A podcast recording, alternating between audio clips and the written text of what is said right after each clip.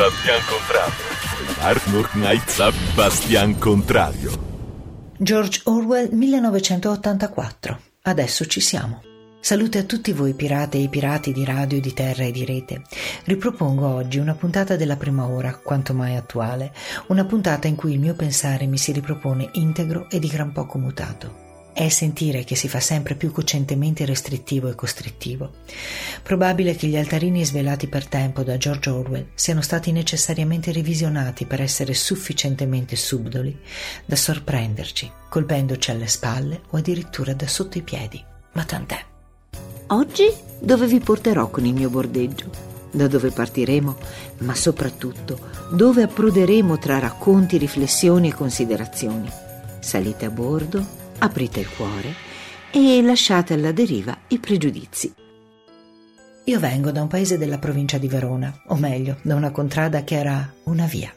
Per di più ho l'onere e onore di essere nipote di una gran donna, la maestra, quella figura che nella prima metà del Novecento aveva ancora quel ruolo mistico e fascinoso durevole nel tempo, indiscusso dai più, ma che sui suoi familiari si riversava come il cono di luce prodotto da un occhio di bue a teatro.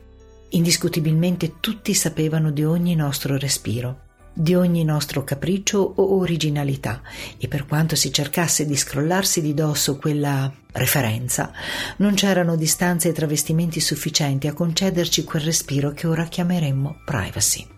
Il primo sguardo, il primo bacio, il fughino da scuola, la gonna troppo corta, il corteggiatore del paese vicino, tutto passava al vaglio degli occhi indiscreti, critici o affettuosi del paese. Sì, malgrado la pesantezza che potevo percepire a quel tempo, malgrado la sensazione di avere sempre qualcuno che mi controllasse senza tregua, malgrado l'impossibilità di farla franca dalla quale cercavo invano di divincolarmi, quel cicaleccio che mi accompagnava aveva, come la luna, un altro volto. Era il volto di una comunità. Il volto che osservava con ammirazione, invidia o recriminazione quelle che comunque erano le sue creature, quelle che malgrado l'irriverenza appartenevano a quel nucleo complesso e affettivo come le dita appartengono alla propria mano. Il volto di chi, in ogni caso, si occupa perché se ne è parte. Queste considerazioni le ho maturate con l'età. Quelle che vivevo come interferenze, giudizi e limiti ora profumano anche di piume di chioccia e le ricordo come protezione, come abbracci, come tutele da pericoli peggiori, anche se non proprio consapevoli di questa loro funzione. Certo, devo anche riconoscere che essere la nipote della maestra mi consentiva un buon margine di tolleranza da parte dei compaesani, margine che probabilmente non sarebbe stato concesso ad altre originali fanciulle. Molti non hanno dimenticato gli abbracci un po' troppo stretti delle comunità nelle quali tutti si sapeva tutto di tutti, e so anche che molti soffrono ancora di alcuni pregiudizi che possono aver cambiato il corso delle loro vite o dell'indecenza di alcuni commenti. Si era ancora ai matrimoni riparatori, alle unioni di convenienza, alla vergogna per l'omosessualità e a tanto altro, ma anche il matto del paese aveva un suo ruolo, un suo spazio, così come la più bella o il ribelle di turno. Comunque, ogni cosa era filtrata e sommata da processori umani, ciascuno con i propri aspetti emotivi, imprecisi, sentimentali, meschini, generosi e talvolta, ahimè, anche potenti. Ma ogni potere, per quanto grande, aveva una territorialità limitata. In ogni caso, la considerazione generale era che nessuno gradiva interferenze nei propri affari, fossero questi sentimentali, sessuali, economici o di qualsiasi altra natura. Ora la frittata, e scelgo frittata anziché medaglia proprio per evocare l'idea del friggere, è capovolta. C'è stato qualcuno che ha inventato e perfezionato qualcosa di meravigliosamente oggettivo, neutrale, asettico, anaffettivo, non concorrenziale, indifferente, a cui tutti ci affidiamo, l'informatica e il web. Se un tempo solo concedere il proprio numero di telefono significava essere disponibili ad accettare una reciprocità di impegno, fosse di natura amichevole o sentimentale, ora il nostro numero, e non solo quello, è alla mercé della rete. Attraverso i social e gli strumenti informatici forniamo a non meglio identificati server un numero illimitato di informazioni che ci riguardano, senza nemmeno fargli fare la fatica di cercare di capirli, di comporli tra loro come parti di un puzzle, di intuirne i pezzi mancanti o taciuti. Pareri, gusti, posizioni etiche, politiche o fisiche, preferenze sessuali, aspetti economici, bisogni, fragilità. Tutto viene fornito spontaneamente e in modo completo. So che sto parlando da un sito e da una radio web, ma ormai la mia scelta l'ho fatta.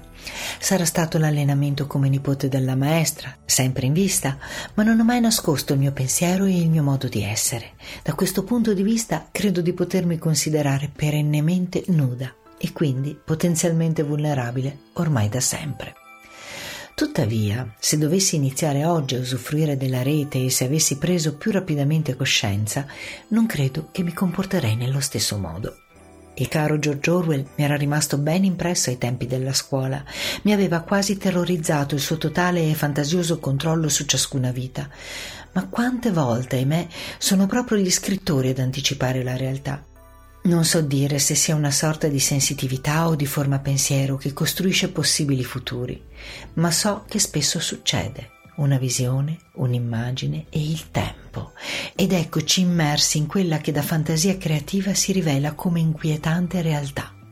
Ai tempi di cui parlavo io, ci sentivamo violati solo se qualcuno osservava l'orario in cui rientravamo a casa e ci si inalberava a difesa del nostro diritto alla libertà. Ora no. Ora forniamo noi ogni sorta di informazione, dalla più banale, come ad esempio l'età, alla più segreta, come il codice della carta di credito, alla più personale, come il nome della scuola dei nostri figli, o pericolosa, come far sapere a tutti quando la casa è vuota e per quanto tempo. Ciò nonostante, non è ancora quanto mi turba di più. Eppure non mi ritengo una complottista, anche perché il complotto è di per sé così complesso. Già si fatica a metter d'accordo tre teste, figuriamoci un'infinità. Tuttavia, tuttavia, mi sembra di camminare sulle sabbie mobili, di scivolare su viscide bisce che mi strisciano sotto ai piedi. Se da un lato ritengo sinceramente che la privacy sia qualcosa che tutela solo chi ha qualcosa da nascondere, se riconosco che una telecamera in un preciso luogo possa essere un deterrente ad azioni illecite o violente, dall'altra comincio a sentirmi incastrata, costretta, avvinghiata, irretita. A una persona a me cara, ad esempio, con un banale aggiornamento di un motore di ricerca si è avviata la pubblicazione online di tutte le foto contenute nel suo telefono. Niente di grave alla fine, ma se fossero state le foto con la sua fidanzata, una donna che era appena riuscita a rendersi irraggiungibile da un ex geloso e particolarmente violento, avremmo assistito all'ennesimo femminicidio? O se fossero state pubblicate copie di cartelle cliniche delicate, dati di quelle malattie che è così difficile comunicare ai propri cari? O foto del papà con la nuova fidanzata prima che sia lui a presentarla ai figli? O più romanticamente del regalo che si sta scegliendo per la propria mamma. Insomma, non tutte le cose che non si vogliono far sapere hanno necessariamente dei retroscena vergognosi o illegali. Ma questa colla viscida me la sento proprio addosso. Ogni cosa che passa attraverso un decoder, uno scanner, una tastiera diviene tracciabile. Per quanto nella mole dei contenuti presumo sia ancora difficile filtrare e vagliare la qualità di ogni singolo caricamento, credo che sia invece molto ma molto facile giocare all'insiemistica. Tutti quelli che sono sposati, tutti quelli che amano l'azzurro, tutti quelli che parlano di pace, tutti quelli che hanno la patente, tutti quelli che amano il metal, tanto per fare esempi banali e non slittare in parentesi sociopolitiche che distrarrebbero dal punto. Forniamo dati su dati di ogni singola cosa che ci riguarda e non sappiamo dove vanno a finire, o meglio, dove e come vengono archiviati. Non vanno a finire, restano. E se oggi io penso una cosa, resterà presente illimitatamente, non esisterà un'eventuale elaborazione, una maturazione di quell'idea o un allontanamento dalla stessa a seconda dei casi. Resterà addosso come un tatuaggio, indelebile. Mi ripeto che non c'è niente di male, che siamo in un'epoca democratica e che quindi la libertà di pensiero e i valori di giustizia sono alla base della nostra realtà e tutelano ogni diversità. Me lo dico, Ma non ci credo davvero, non ci credo e non mi fa sentire sicura sapere che stiamo tutti fornendo dossier così completi e dettagliati di noi stessi.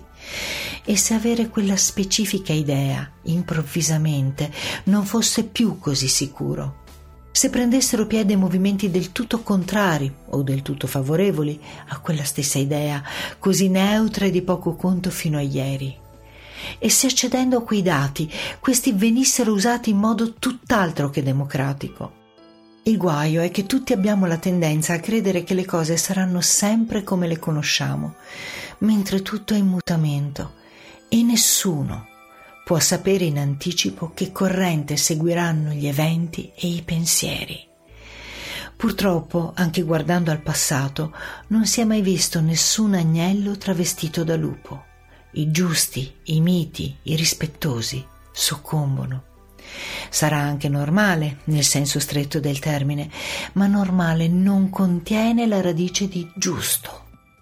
A me, quel George Orwell, quello che Luca nel suo Topos in fabula descrive così bene, a me lascia ancora l'irrequietezza che lasciava a scuola, quel brutto senso di viscido sotto i piedi e di grandi baratri nei quali scivolare, il nome, questa volta, di un'esposizione continua e gratuita di noi stessi, vittime delle nostre vanità, della nostra pigrizia fisica e mentale e di un'incosciente convinzione che il controllo e la punizione siano strumenti più sicuri e validi dell'educazione al rispetto.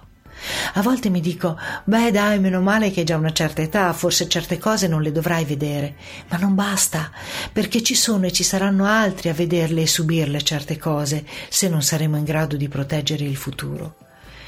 E mi affido di nuovo a quel bordeggio che mi permette di avvicinarmi sperando di non arenarmi, insistendo senza tregua sulla necessità di coesistere, di convivere, di integrare ogni differenza, di non giustificare le nostre possibili malefatte nascondendoci dietro l'emotività e la passione che ottenebrano la lucidità del pensiero e soprattutto delle coscienze.